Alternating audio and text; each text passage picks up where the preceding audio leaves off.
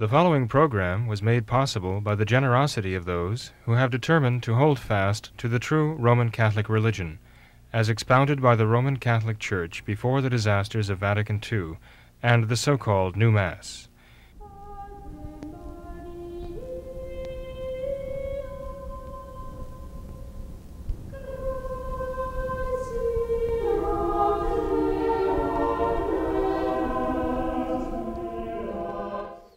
Hello and welcome to What Catholics Believe. I'm your host, Thomas Nagley. With me tonight is Father William Jenkins. He is a traditional Catholic priest, a member of the Society of St. Pius V, and he is also the pastor of Immaculate Conception Church right here in Norwood, Ohio. Hello, Father. How are you? Very fine, Tom. Thank you. How are you doing? Doing well, Father. Good. Great to be here. Good to see you. Yep.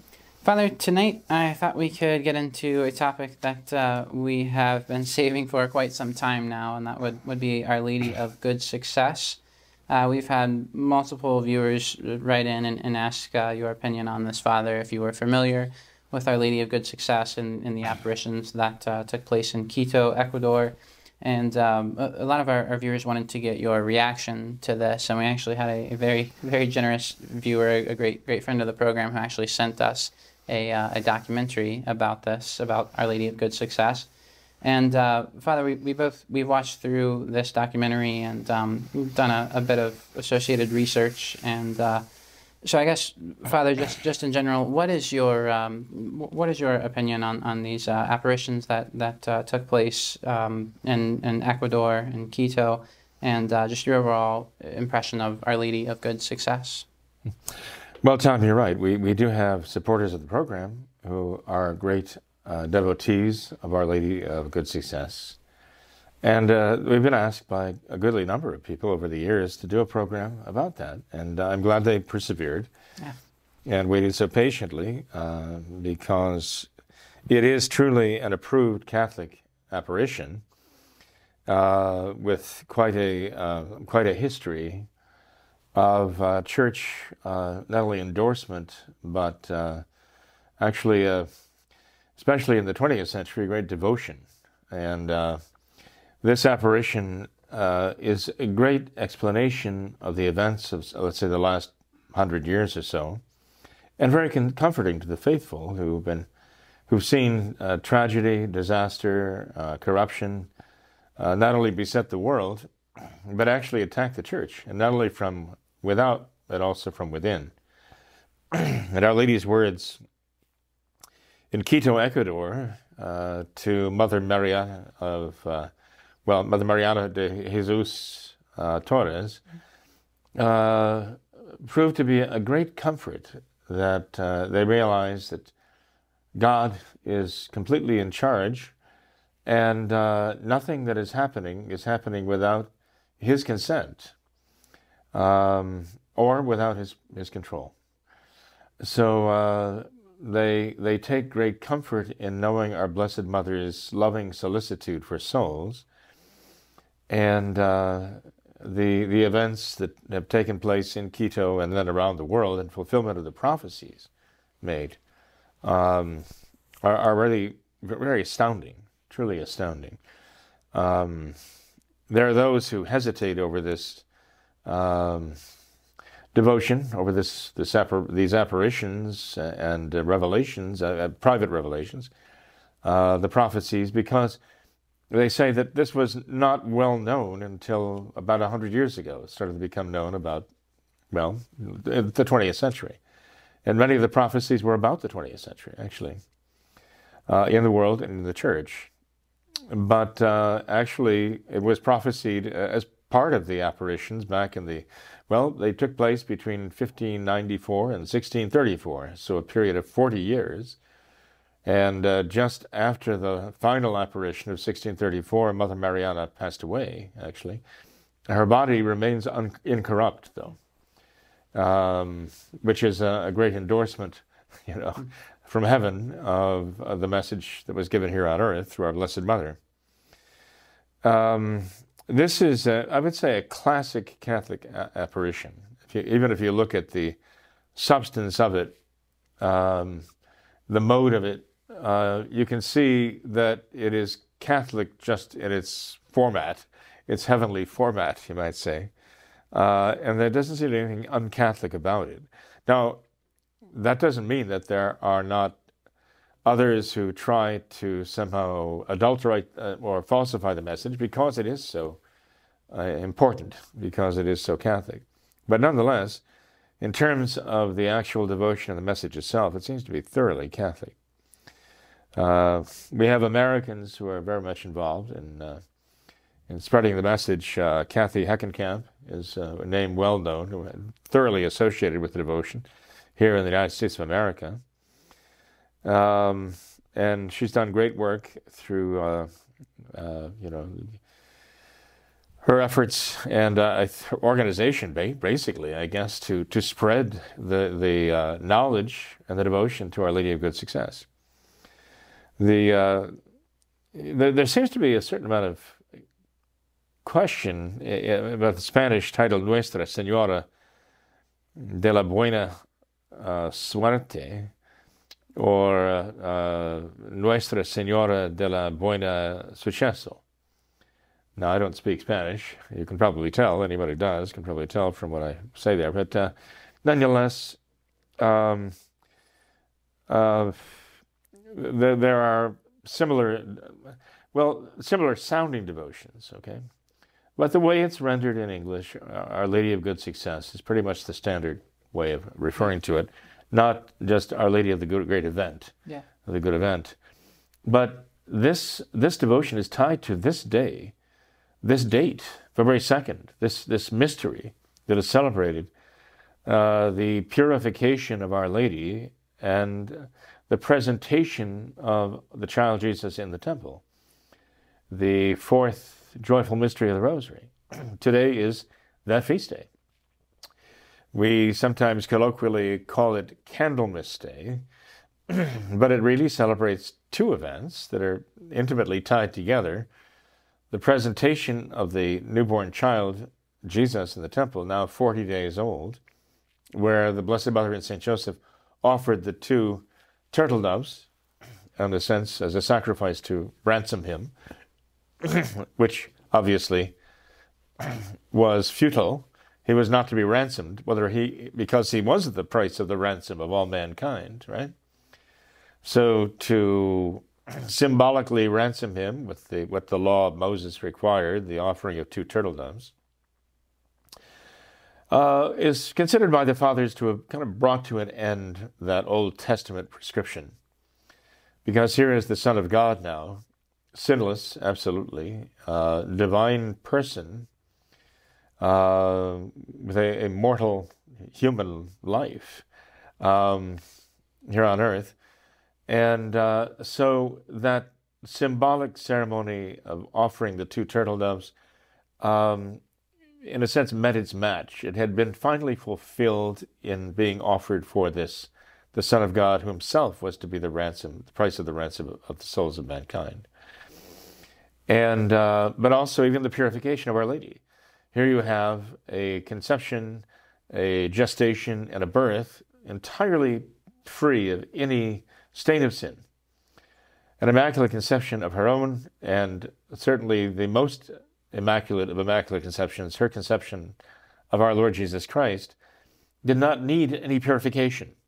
And so again, that prescription of the law of Moses, according to the fathers, met its end there. It came there to a kind of amazing, splendid, magnificent fulfillment in the attempt, the outward attempt of a purification of the purest of the pure. And so these two things became obsolete in the very act of this offering of the sacrifice and the purification of Our Lady. These days, as I say, are very, very special to these apparitions, because the apparitions began on February 2nd, 1594, and ended with the concluding apparition on February 2nd in 1634. So it's ironic, I guess, more than ironic, poetic, it's providential that we're actually covering this subject on this very feast day today, and at this time in the world's history. Mm-hmm. Father, one of the big questions that we had was, you know, this devotion is relatively unknown. You kind of touched on this, but why would that happen, Father? All of these years, I mean, you know, you mentioned the late 1500s where this began. Why, you know, all of these years has this devotion been so sheltered, perhaps, in Quito? I guess it's relatively well known, but why throughout all of Christendom, all of the Catholic world, why has this devotion not been more widespread? Well, we find in history that our Lord and our Blessed Mother, following our Lord's will, does appear and then tell people to wait for the right moment until they receive instructions. I mean, even during our Lord's life, you know, he would heal or he would reveal things to the apostles, and he would say, "Do not say anything to anyone at this moment." Okay, but he told them to plant in the world these truths. And in time, they were to be made known, but it was not, the time had not arrived. Remember when our Lord was transformed before the apostles, St. Peter, St. James, and St. John. And as they were coming down the mountain, our Lord said, "Tell the vision to no man until the Son of Man is risen from the dead." Right. And so they had to keep that silent. And we find that all the way to Fatima as well, where our Blessed Mother revealed secrets to the children, notably Lucia, and told her she could not reveal them until the time came, and she would let her know when the time had come.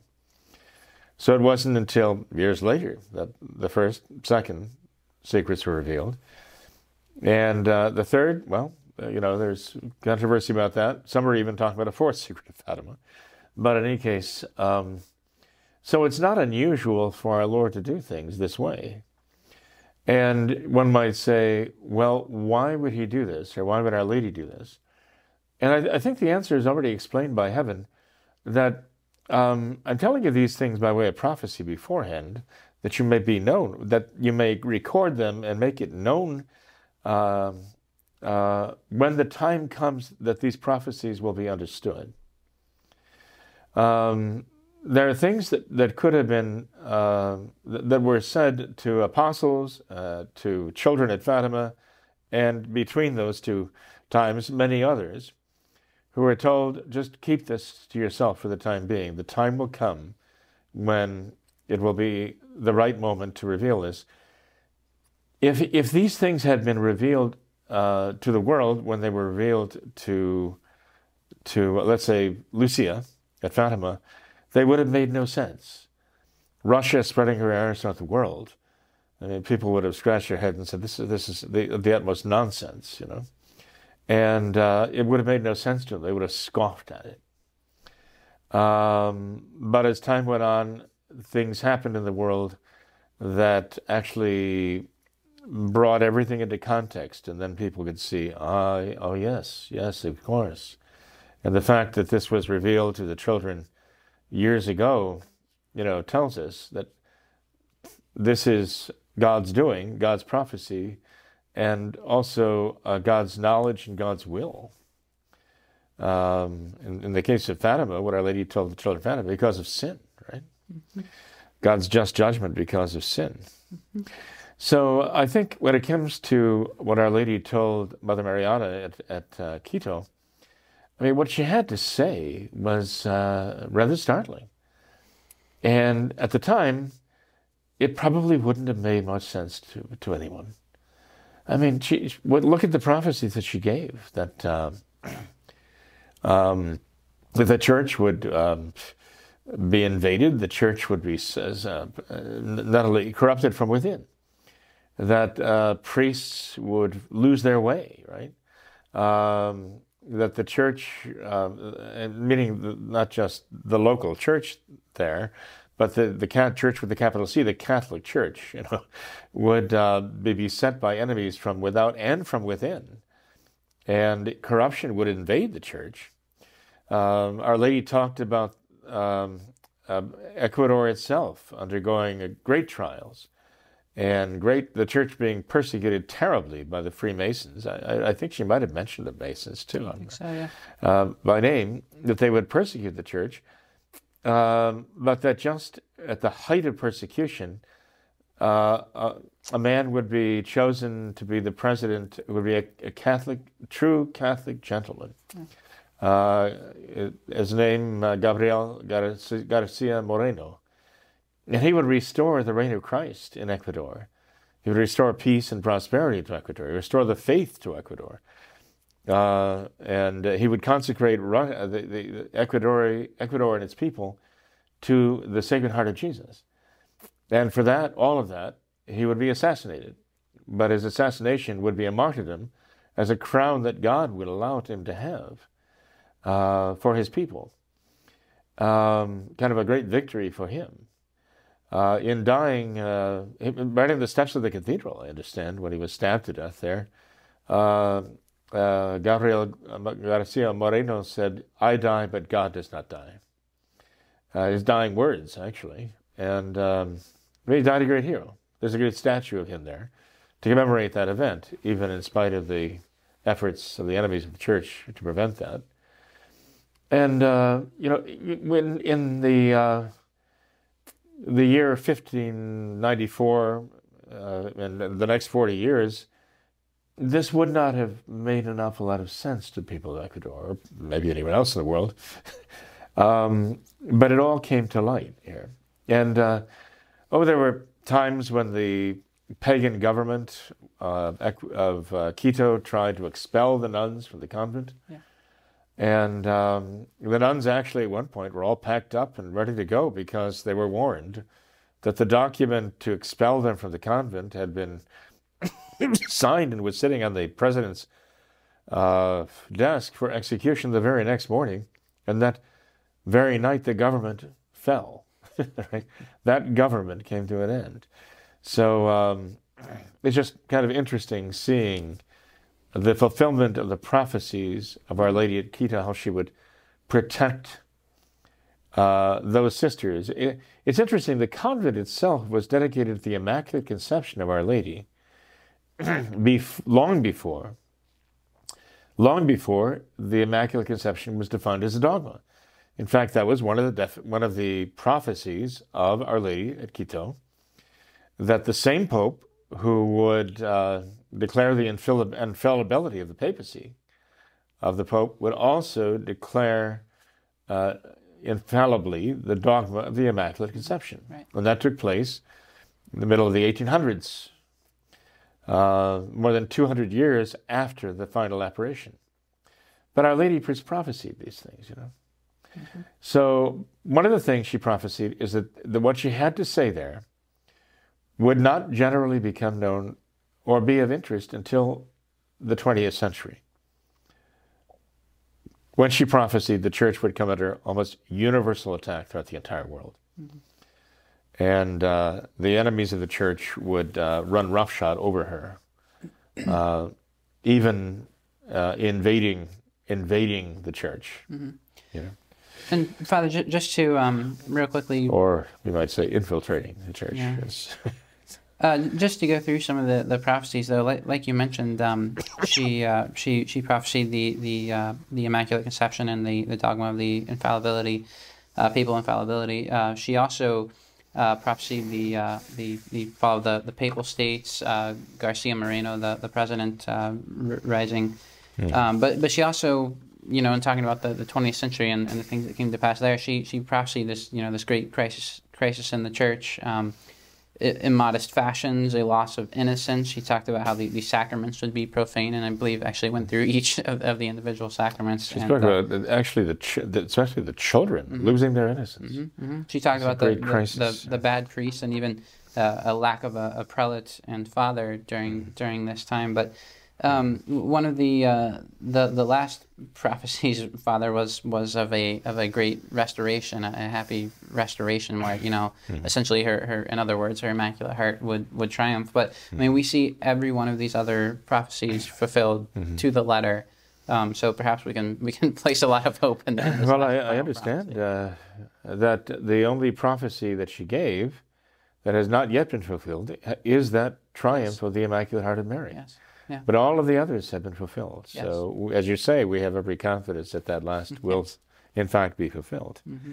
Absolutely. You know, even the coming of the statue in honor of Our Lady's appearances there. It's very interesting. You, I'm sure you know a good bit about that, probably every bit as much as I do right now. Yeah, yeah. I wanted to ask about that, Father. I mean, this sounds rather.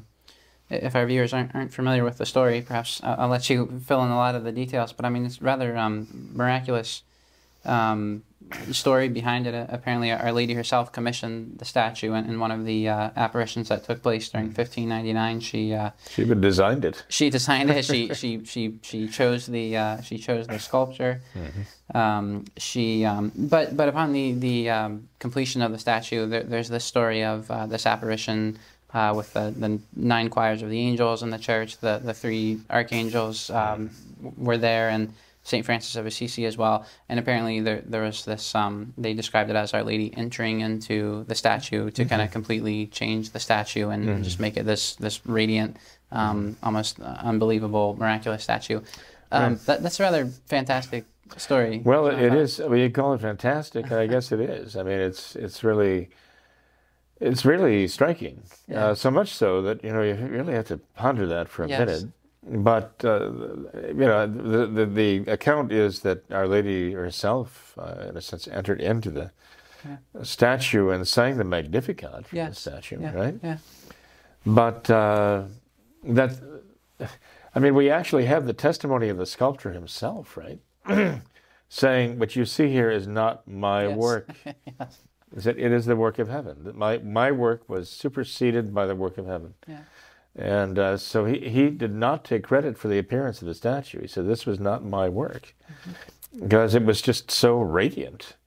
And there's even an account about the Christ child whom Our Lady is holding is not of the same quality as the statue of Our Lady. It looks somewhat crude in comparison. And so there are people who question that. Why would that be so? On the one hand, Our Lady is holding a crozier because the bishop, when he came to consecrate the convent and I guess the statue, I don't know if he did at the same time, but anyway, he actually placed his crozier in her hand and asked her to rule not only the people, the sisters in the convent, that she would be the perpetual mother superior of the convent, but that she would rule over the people of Quito and all of Ecuador. That was his symbolic way of saying, you, please, Blessed Mother, you be the queen to rule over this country. So, but in the other arm, Our Lady is holding the Christ child, and the figure of the Christ child does look quite a bit different in quality and doesn't have the radiance of the statue. And the account is that during one of the revolutionary periods in Ecuador, when there was a lot of revolutionary ferment there and hatred for the church, that the sisters were so afraid the convent was going to be attacked that one of the nuns actually took the figure of the infant away from the statue and hid it in one of the walls. And shortly thereafter, she died. And no one knew where she had hidden it. I mean, maybe the idea was that she alone would keep the secret so that they couldn't get it out of her, But she passed away, and to this day, they've never found it. So they made another figure of the infant and put it in Our Lady's arms, but you can see the difference. I mean, it's a remarkable difference. But again, the prophecy, there's prophecy that figure, the original figure of the infant, will be found. When? We don't know. But, maybe that's a prophecy, that's another prophecy that hasn't yet been fulfilled. Mm-hmm. But it will be discovered. How and when, we don't know. It'll be interesting to find when it is discovered and to finally see that representation of our Lord and to have that infant, that figure placed back in the arms of the statue of Our Lady. Yeah, absolutely. That'll be a great day, right? Absolutely. Possibly coinciding with the triumph of Our Lady's Immaculate Heart, too. Mm-hmm. Well, Father, what does all this mean for traditional Catholics? How should we view this? Should we be praying to Our Lady of Good Success? And do you think that she could be any kind of, this devotion could be any kind of key to the problem of our times? Yes, I do think it has everything to do with the situation in our times, and I think Our Lady appeared there to reassure us. But also she has to encourage us enlighten us, inspire us, all of those things, right? Well, this is the work of the Holy Ghost. And as the Holy Ghost came upon Our Lady and overshadowed her in conceiving the Christ child, so this is what Our Lady wants to do for us. I mean, she wants to be, as it were, a conduit of the Holy Ghost to us. And another interesting, curious thing, as they say, I mentioned February 2nd, 1594, and February 2nd, 1634. Well, January 16th, 1611, as I recall, was when the statue actually did arrive into the church. And I think that's the date, January 16th, when Mother Mariana died, to that very day that she died later on, after the last apparition in 1634. So kind of an interesting convergence there. But, you know, when Our Lady talks about the great battle that's going to come for the church and how the church is going to be beset from every side, from within and from without, and basically the what she's describing really is great apostasy. She's describing the corruption of the clergy of the church, and they will not only not be agents of our Lord and for the sanctity of souls and for the saving of souls, but they'll be agents of corruption. I mean, actually become like agents of Satan, working within the church to corrupt souls. So what she's describing here is really very startling, and it should also be very reassuring to us that God knows that this is happening, and He has promised us that this will all end well. I mean, there will be many, many souls will be in heaven, and in very high places in heaven, because they will have been faithful here on earth. In other words, God is saying, yes, these evils are coming because of sin, but my grace will be with you. My grace will be with you. Like He said to St. Paul, when St. Paul said, Lord, deliver me from this, St. Paul gave the catalog of all the things he had to endure, and then he says, in a sense, as if that weren't enough, you know, then God sent an angel of Satan came to buffet me, he said. And 3 times I asked God to take it away, but God said, no, my grace is enough for you, because strength is made perfect in weakness, meaning the sense that your weakness gives room for my strength to work through you and in you. And so I think that's what our Lord is going to be saying to the people of our time. And I think He said that essentially through the apparitions of Our Lady of Quito. You know, you're going to be reduced to this, but my strength will be with you, and you will triumph.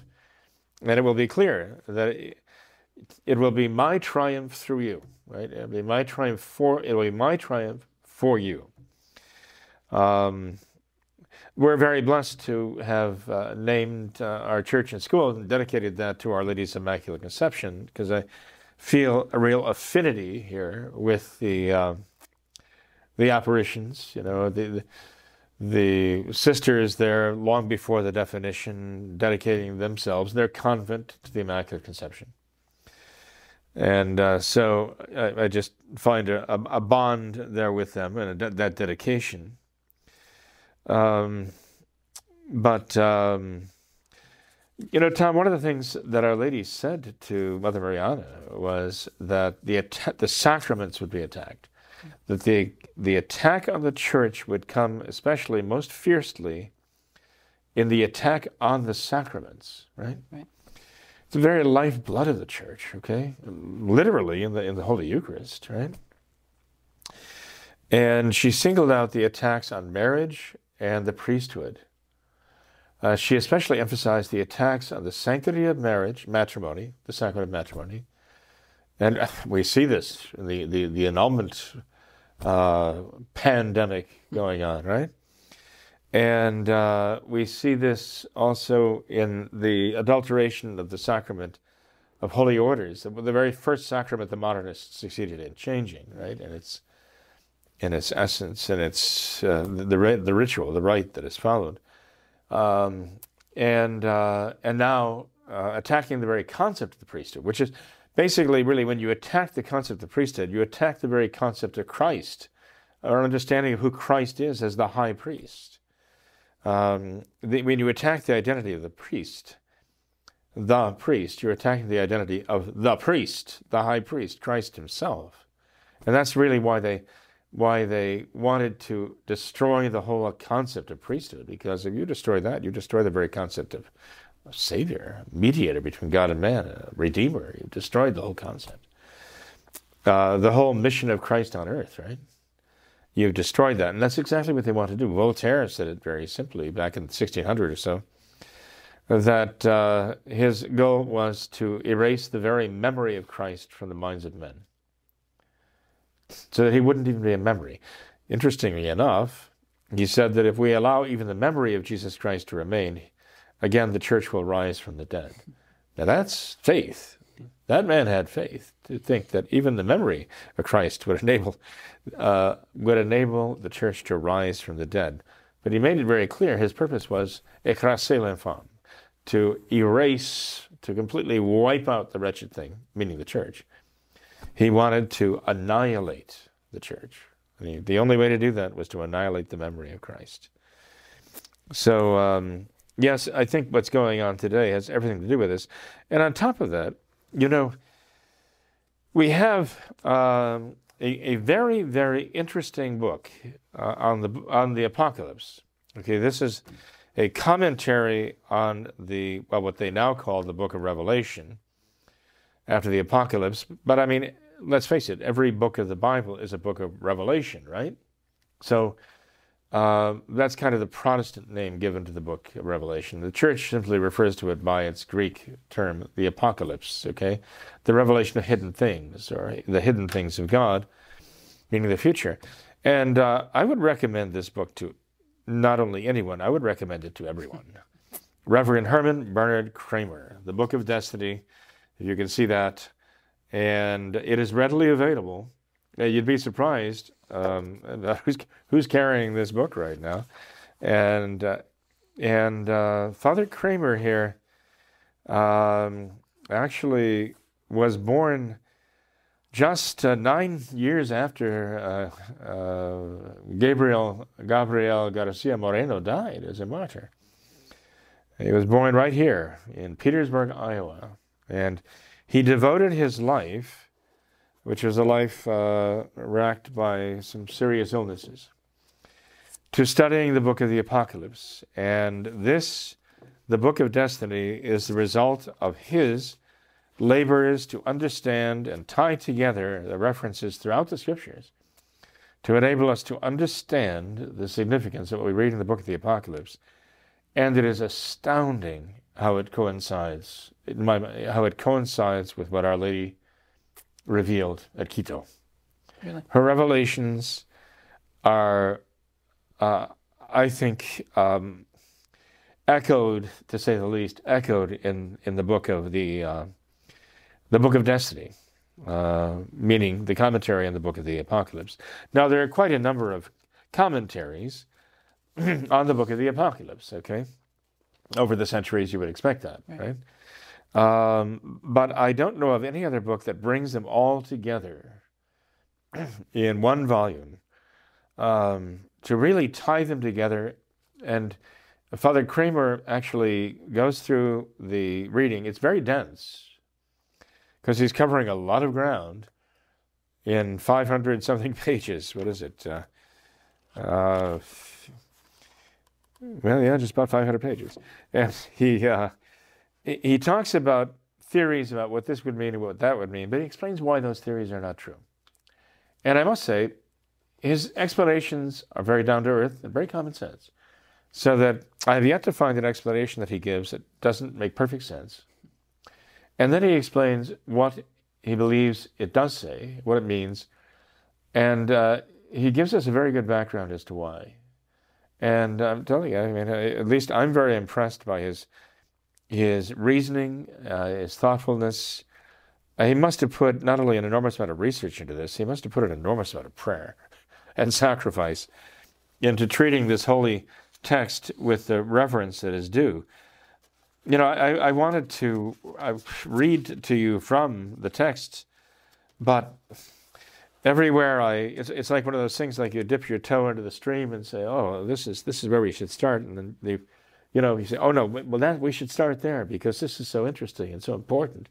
But then you say, where do you end? You want to keep reading because say, oh, like the next paragraph has something so interesting and so applicable.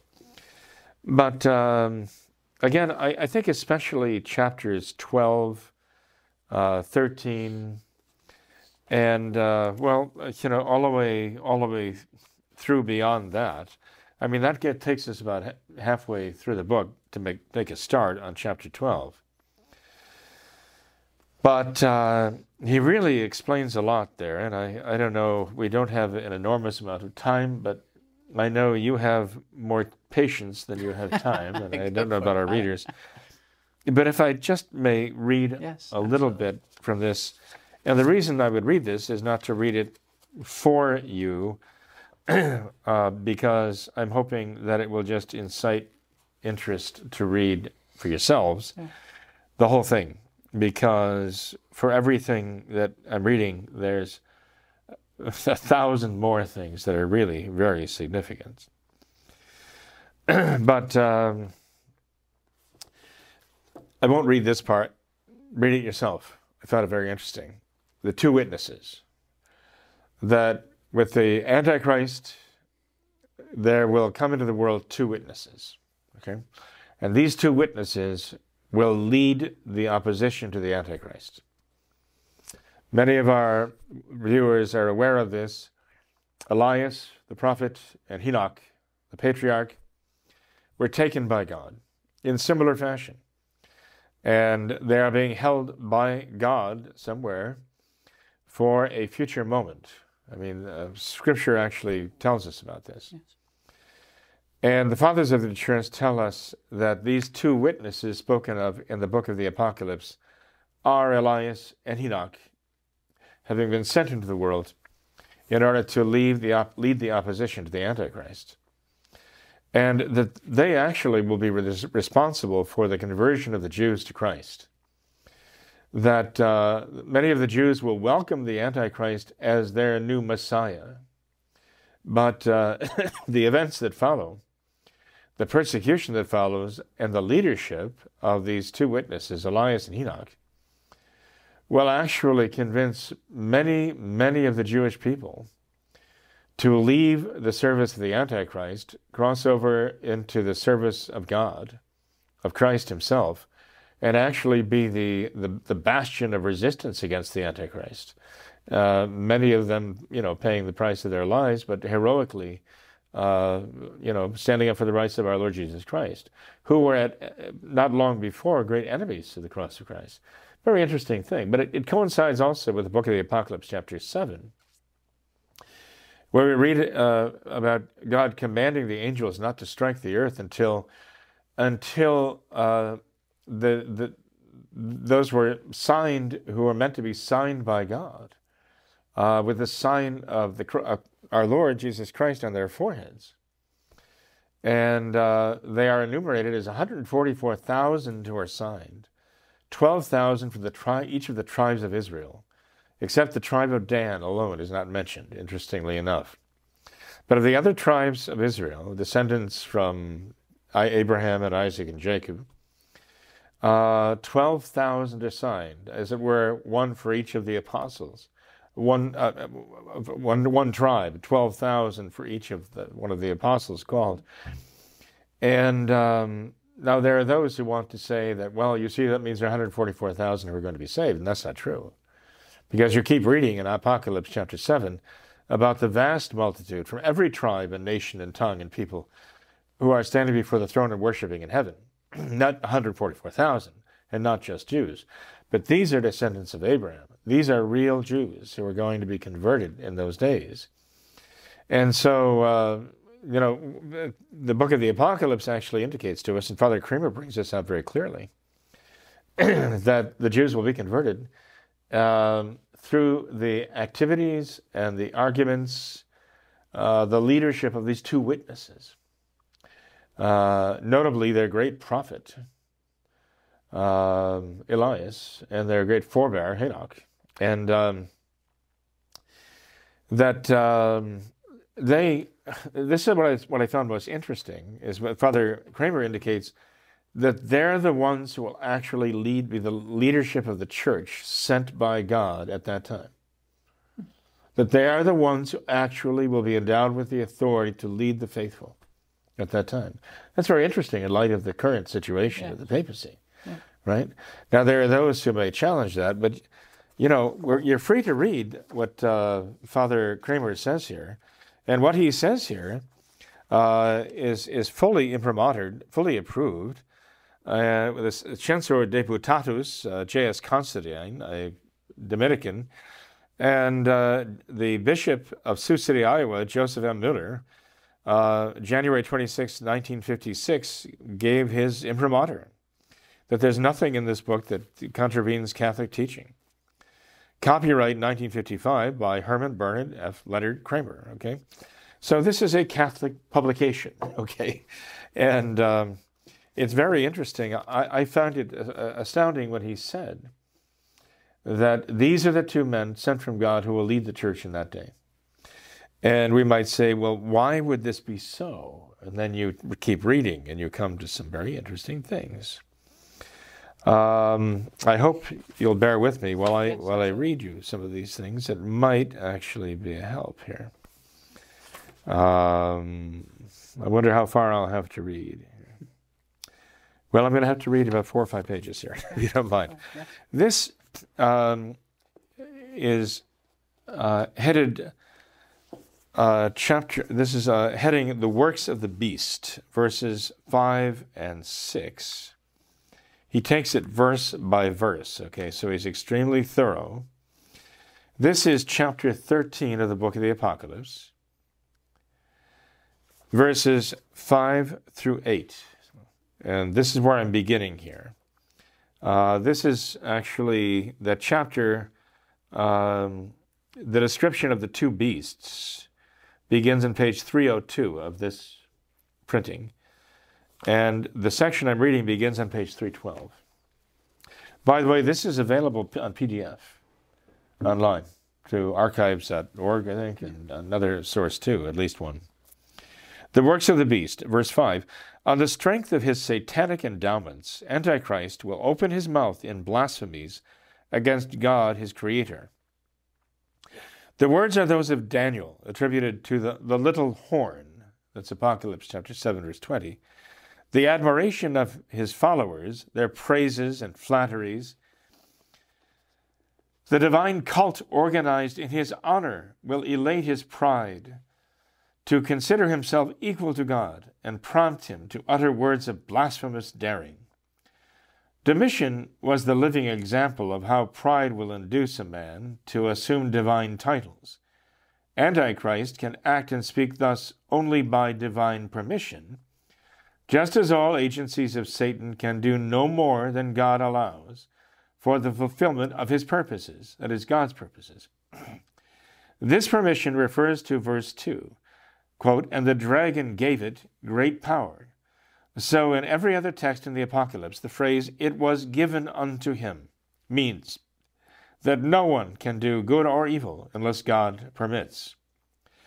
The permission to continue his satanic activity will last 42 months, the same time allotted to the two witnesses to work real miracles and preach penance and conversion to God, and also the time during which the great eagle, that's a very interesting reference here in this chapter 13 and elsewhere, the great eagle protects the church against the serpent. So you actually have these two great images of the red dragon and with its diadems, we might say stars in its crown, right? And the great eagle, which protects against it. Curious, what? Hippolytus holds two periods of 3.5 years each, during the first of which the two witnesses shall preach, work miracles, and convert the world, and at the end of which Antichrist shall overcome them by a war and kill them, and then shall rule supreme for the second period. That interpretation proposes inexplicable difficulties, and it contradicts the text. The whole time allotted him in this verse is to do 2 and 40 months. That seems to be the entire time at his disposal to conquer the world and hold his dominion.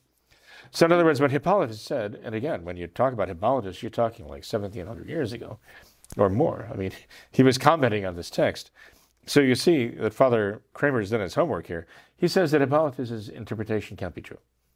He says it's not 2 periods of 3.5 years, it's one, with the Antichrist and the witnesses actually confronting each other during the same time period.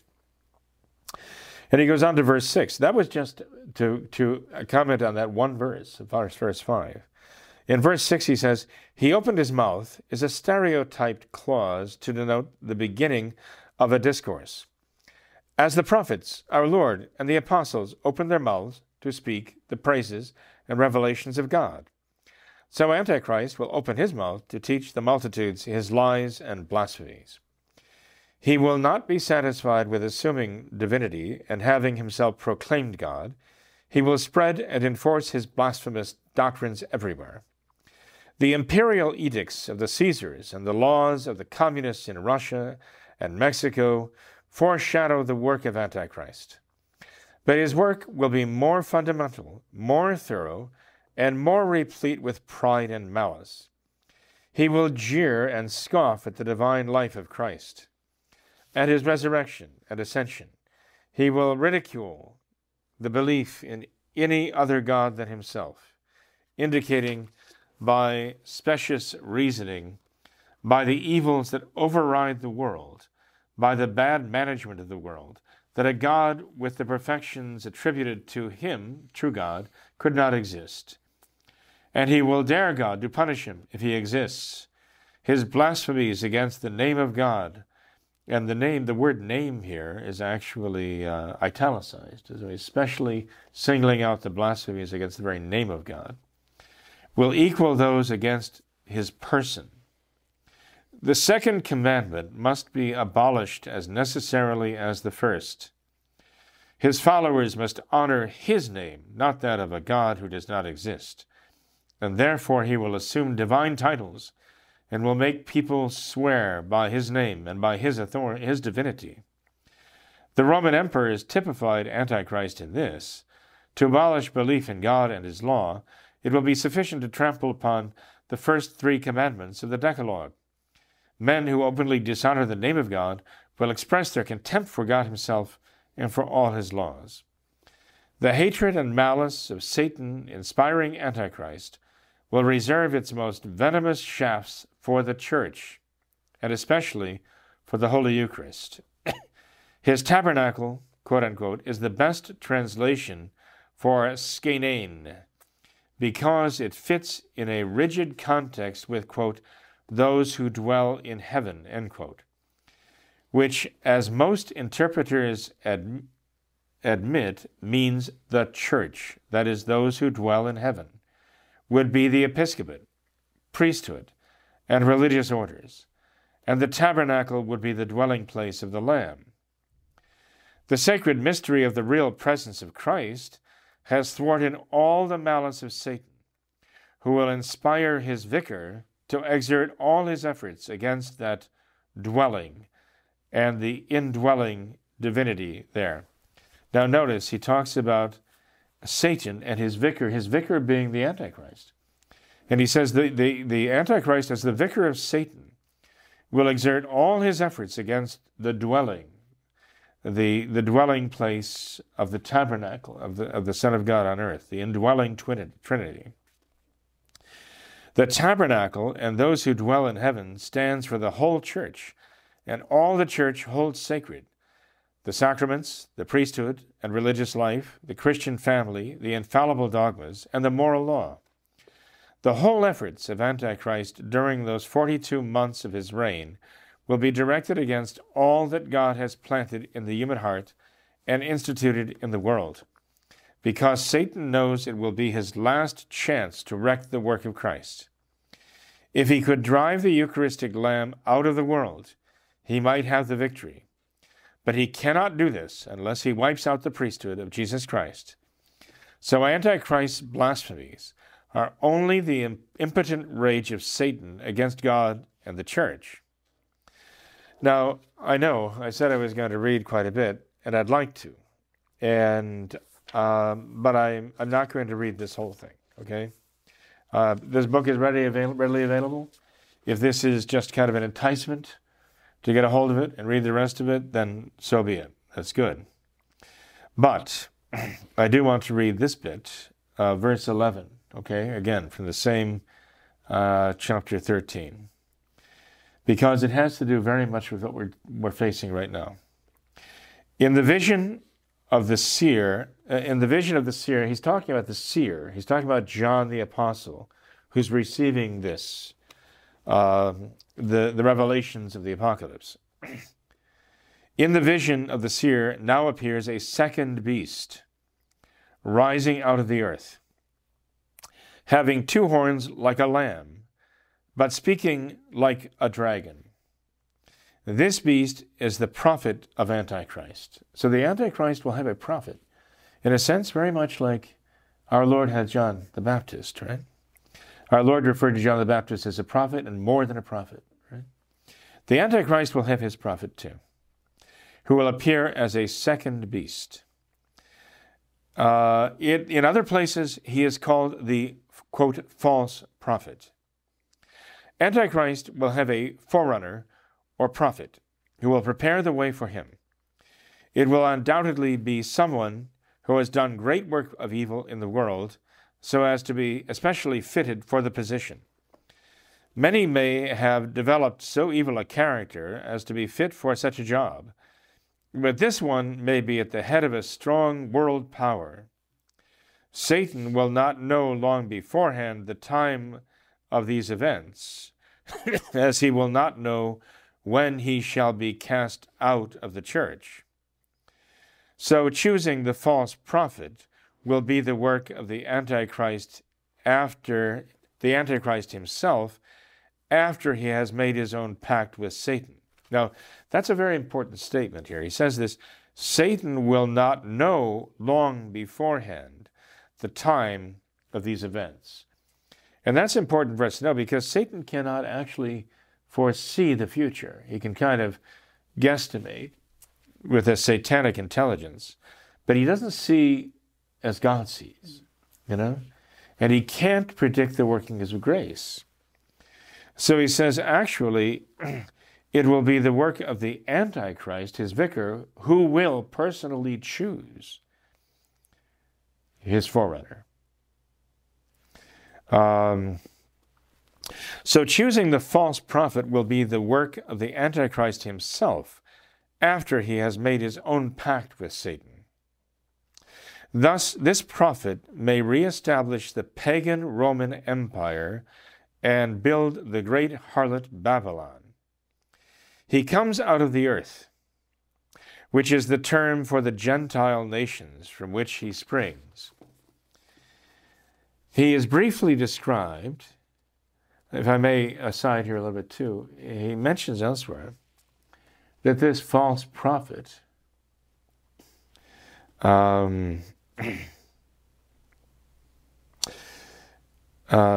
reestablish paganism, and that is an explanation of the beast, the dragon, the beast that was struck unto death but survived and revived and resurrected. The paganism of the Roman Empire appeared to be struck to death by Christianity, but the world will marvel at its resurrection. And this is the resurrection that the false prophet and the one for whom he is the vicar, the Antichrist, will give. The resurrection of paganism, the world, he says. So, curious in light of recent events. This false prophet is briefly described. He has two horns. Antichrist has 10. These two horns might stand for two kings subject to him if the phrase, like a lamb, were not added. That gives the horns a different significance. He may, italics, have two world powers subject to himself, but the added phrase like a lamb, seems to intimate that he is an apostate bishop or cardinal, or he resembles one. The Church, having fled from Rome after the murder of the Pope, leaves the papal chair vacant. This false prophet, possibly at the behest of Antichrist, usurps the papal supremacy and proposes himself as the emperor of Rome. His assumed spiritual authority and supremacy over the Church would make him resemble the bishop of Rome, and his temporal regency over the re-established empire would make him emperor of Rome. He would be Pontifex Maximus, a title of pagan Roman emperors, having supreme spiritual and temporal authority. Assuming authority without possessing it makes him the false prophet. Does this allude to what our Lord said? Though he poses as a lamb, a Christian, his doctrines betray him, for he preaches the doctrines of the dragon, his principles and dogmas to be accepted. His moral and civil law will be of diabolical inspiration. It may be communism or plain idolatrous paganism. It will comprise emperor worship and devil worship coupled with persecution of the true believers. They will know him at once as an impostor and will not be misled. He will be in league with the anti-Christian world powers and adopt their principles of government and civil law. As spiritual head of his empire, he may declare it treason against the state to accept Christianity or the moral law of God. He will evidently do in his own empire what Antichrist will do in his, who, as Daniel writes, shall think himself able to change times and laws. Now, this is just the beginning of his treatment about this false prophet. He goes on and explains quite a bit about him. But I think it's very fascinating because he talks about his principles and dogmas to be accepted, his moral law. It may be communism or plain idolatrous paganism. And you see Francis talking about communists to true Christians. Yeah. They understand the gospel. Yeah. And his worship of the pagan idols, even right there and under the canopy of the baldacchino over the high altar of St. Peter's, and setting these idols up at his seances in Rome, right? I mean, how blatant could you get? Now, there are those who, if you or I were to say these things, they would say, well, you're just, being these radical, conspiratorial, traditional Catholics, who question these things you must not question. But Father Kramer has written this under the seal of an imprimatur long ago when Catholic bishops acted and thought like Catholic bishops and actually had the faith. And they saw nothing in this that was contrary to the faith, to believe this and to say these things. If you thought it was interesting to hear what he had to say here, basically that's one page about the false prophet, yeah. And would like to know what he says next, then you will not be disappointed if you get a copy of this book and start reading it, or look it up and start reading. You'll have a hard time stopping. I was reading until almost 3 o'clock in the morning. And that was when not even my aged brain gave out, it's when my eyes gave out.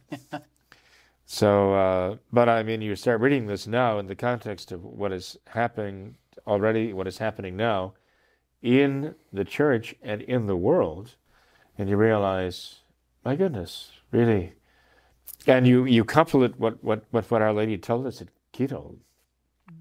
You realize we have a lot to go on. We have a lot to go by.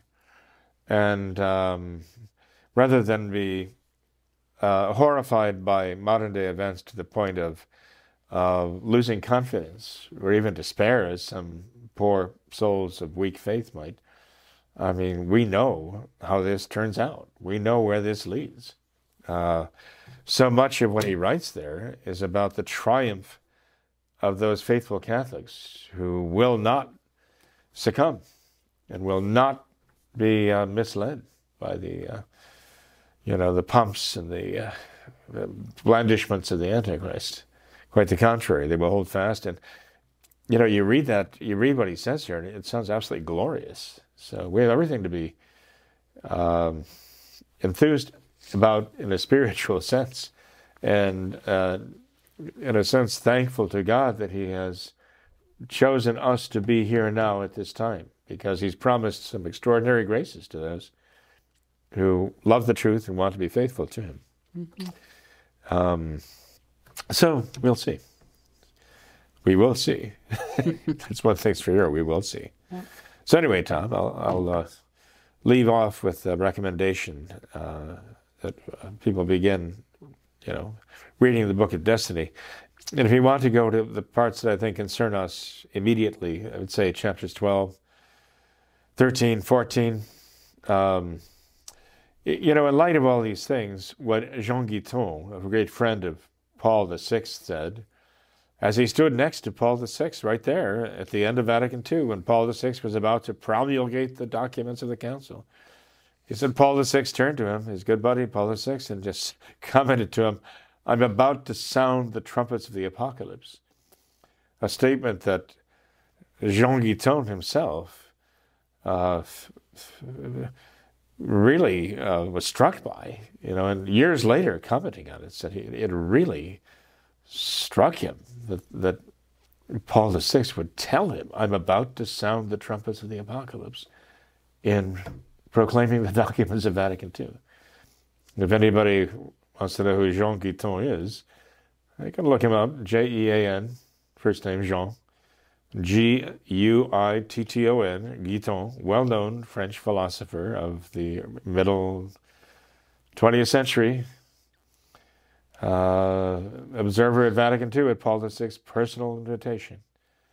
He had a lot to say, but anyway, not nearly as much as Father Kramer. Not nearly as well said either. Nope. So. Well, thank you for all that, Father. It's definitely fascinating, but inspiring and encouraging at the same time. So. Well, I hope so, Tom. I think Father Kramer wrote this book precisely to encourage us, not to terrify us or frighten us or discourage us, but quite the contrary, to enlighten, to encourage, to inspire us. Yep, absolutely. Well, thank you, Father. Thank you for all that you do. God bless you. You're welcome, Tom. Thank you. Yep. Thanks to all of our viewers as well for watching this episode of What Catholics Believe. Until next time, we ask that you all remember the words of Our Lady at Fatima to consecrate yourselves and your families to the Immaculate Heart of Mary and to pray and do penance. Thank you, and God bless you.